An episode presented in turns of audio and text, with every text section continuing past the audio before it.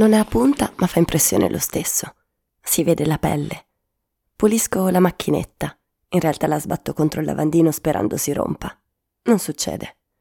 Prendo il rasoio rosa che uso per le gambe e tolgo i peletti che spuntano.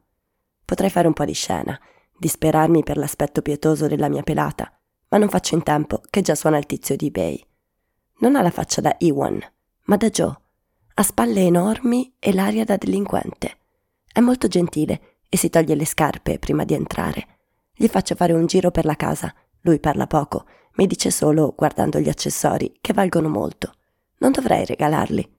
Gli rispondo che decido io cosa farne. Joe apprezza la mia fermezza e prende un cacciavite dal suo zaino, che per fortuna se l'ha portato perché io non possiedo niente di simile. Si toglie la felpa, resta in canottiera, di quelle da testosterone e palestra, non da divano e rutti. Non riesco a smettere di fissargli le bruciature sulle braccia. Amo le bruciature, eppure le cicatrici, e anche le smagliature. In realtà tutti i segni del corpo.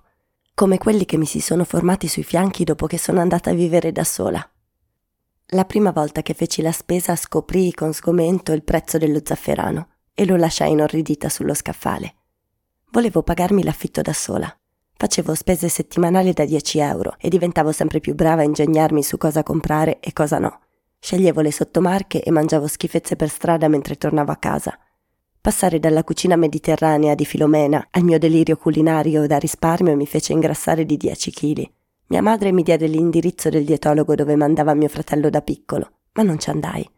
Riuscii a perdere molto velocemente i chili che mia madre definiva di troppo e ora la mia pelle ne è testimone. È come se avessi un tatuaggio che dice che l'affitto me lo sono sempre pagato da me. So che non si fa, ma non riesco proprio a smettere di fissargliele. Sono lucide e gli stanno bene. Sono belle. Non so che lavoro faccia, ma potrebbe essere un idraulico. Potrei chiedergli di rifarmi il bagno. No, impossibile. Ha l'aria di un tipo pericoloso, uno che si mette nei guai, che però ha una sua etica. Si leva le scarpe per entrare a casa di una sconosciuta, mi rispetta Secondo me rispetta donne e bambini. Deve essere uno così. Ha codice morale lui. Mi sa che ama e rispetta gli animali. Lui non li possiede e mai li terrebbe rinchiusi in un appartamento in città. Magari ha salvato una bambina o un cucciolo di cane da un edificio che stava andando a fuoco.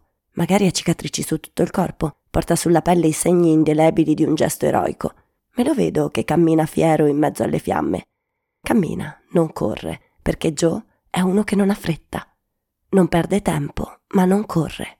Sa organizzarsi, non come me che arrivo sempre in anticipo.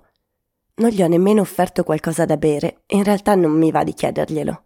Mi piace stare in silenzio e guardarlo mentre smonta il letto a una velocità impressionante, come se non avesse mai fatto altro nella vita. Forse è proprio questo il suo lavoro, smontare letti. Forse è un ladro di letti. Dal modo in cui lo fa si vede che ha capito che questo è di un certo valore.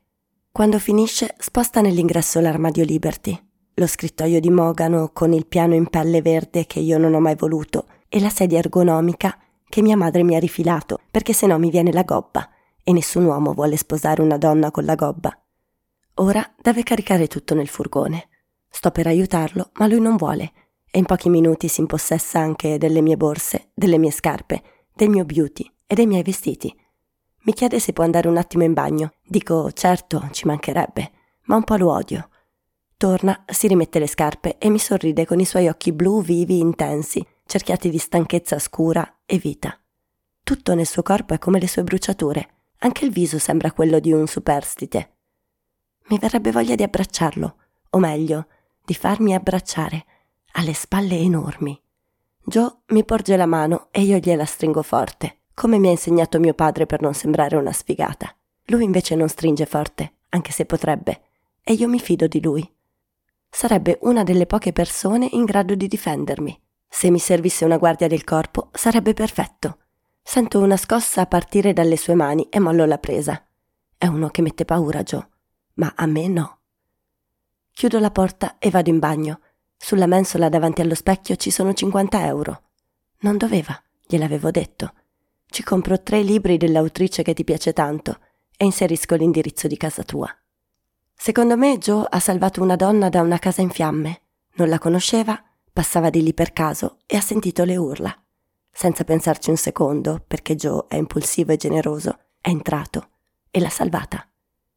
Anche per questo sono contenta che le mie cose ce le abbia lui.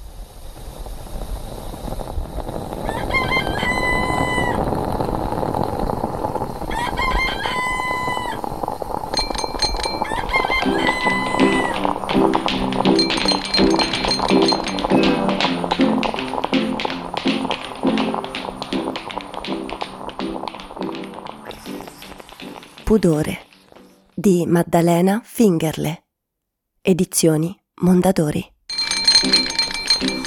Lunedì intro. Entrare nella settimana con le prime pagine di un romanzo. Legge Marta Marchi, Samba Radio. Sceglie il romanzo.